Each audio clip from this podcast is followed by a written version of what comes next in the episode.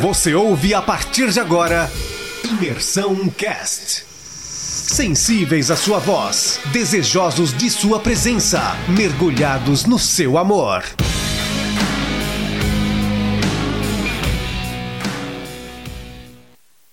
Daí galera, bom dia. É, vamos dar continuidade então aqui no capítulo 23 de Gênesis, da nossa leitura da Bíblia ali.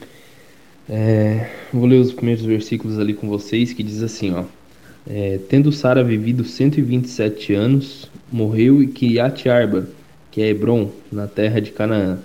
Veio Abraão lamentar Sara e chorar por ela.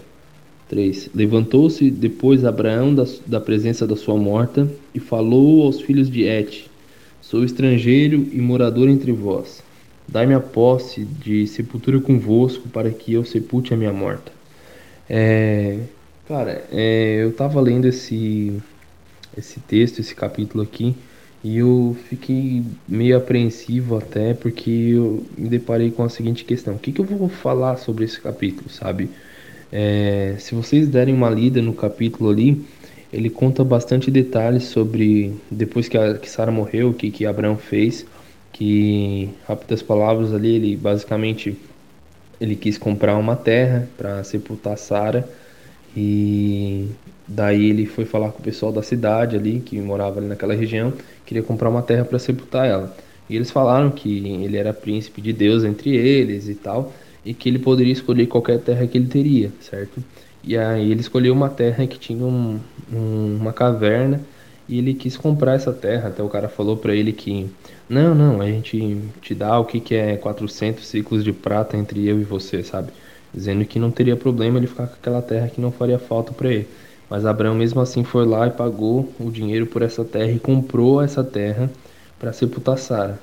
E daí eu fiquei pensando, eu digo assim, bah, o que, que eu vou falar sobre isso, sabe? E eu dando uma estudada, é, eu me deparei com a seguinte situação, sabe? E mais uma vez eu fui surpreendido por Deus, cara, porque é muito incrível. Cada vez que a gente lê, a gente aprende mais um negócio. Abraão, mais uma vez aqui, ele demonstrou fé, cara. Fé na, na, na, naquilo que Deus tinha, a promessa que Deus havia feito para ele, sabe? Ele comprou um lote na terra prometida e sepultou Sara. Cara, isso é muito incrível porque demonstra a confiança que Abraão tinha em Deus, certo? A confiança que Abraão tinha que Cristo cuidaria de tudo e Deus cuidaria de tudo. E é muito massa porque eu, a gente lendo um pouquinho mais para frente, é, livro de Eclesiastes, capítulo 12 e versículo 7, a Bíblia vai falar o seguinte para nós, ó. E o pó volte à terra, como era, e o espírito volte a Deus, que o deu. Então, Abraão, crendo em, crendo em Deus, cara, ele estava a gente pode dizer que ele estava entendendo esse versículo, sabe? Que ele sabia que Sara estaria com Deus. Então, que, que versículo maravilhoso, cara. Que fé maravilhosa que Abraão tinha de saber que Deus cuidaria de Sara. Que ele guardaria o corpo de Sara, mas que ela estaria com Deus, cara. E isso é muito lindo, cara. É muito lindo porque demonstra mais um pouco da fé, cara, do tamanho da fé de Abraão. E a gente pode fazer também um link, cara, é, se vocês quiserem abrir, lá em Apocalipse, bem no finalzinho da Bíblia, Apocalipse, capítulo de número 20, versículo 13, tá? A Bíblia vai falar o seguinte para nós ali, ó.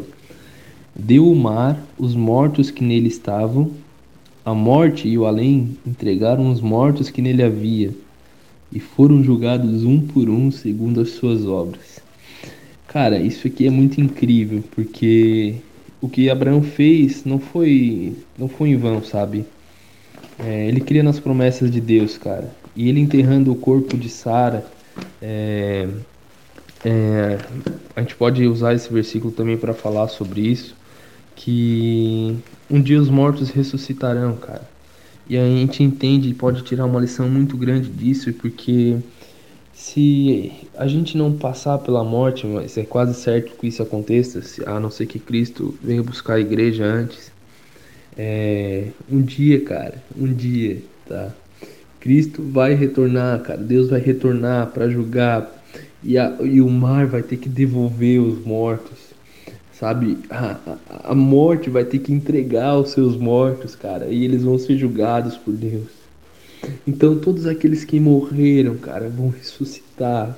E que isso seja a nossa esperança, cara. Que se a gente passar pela morte, mas que a gente mantenha firme, cara, a nossa esperança até o último momento, nossa vida. Que Deus um dia vai voltar, cara, que isso é maravilhoso e, e, e eu fico pensando assim, isso dá uma alegria muito grande, cara.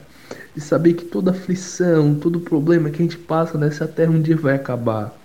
Então que essa seja a nossa esperança, cara, aguardando ansiosamente a volta de Cristo, Pai aguardando ansiosamente a volta daquele que nos criou, aquele que nos formou, para o encontro com Ele. Isso é maravilhoso, gente.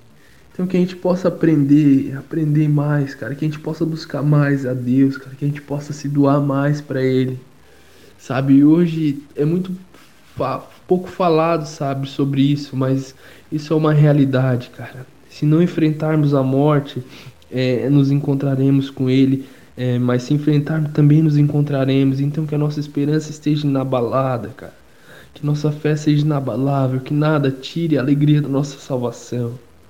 É, cara, eu quero desejar um ótimo dia para vocês e que essa palavra toque o coração de vocês e que vocês possam remoer isso, sabe? Mantenha a confiança de vocês em Deus, cara. Porque um dia, cara, nos encontraremos com Ele, cara, e vai ser maravilhoso. Deus abençoe a vida de vocês.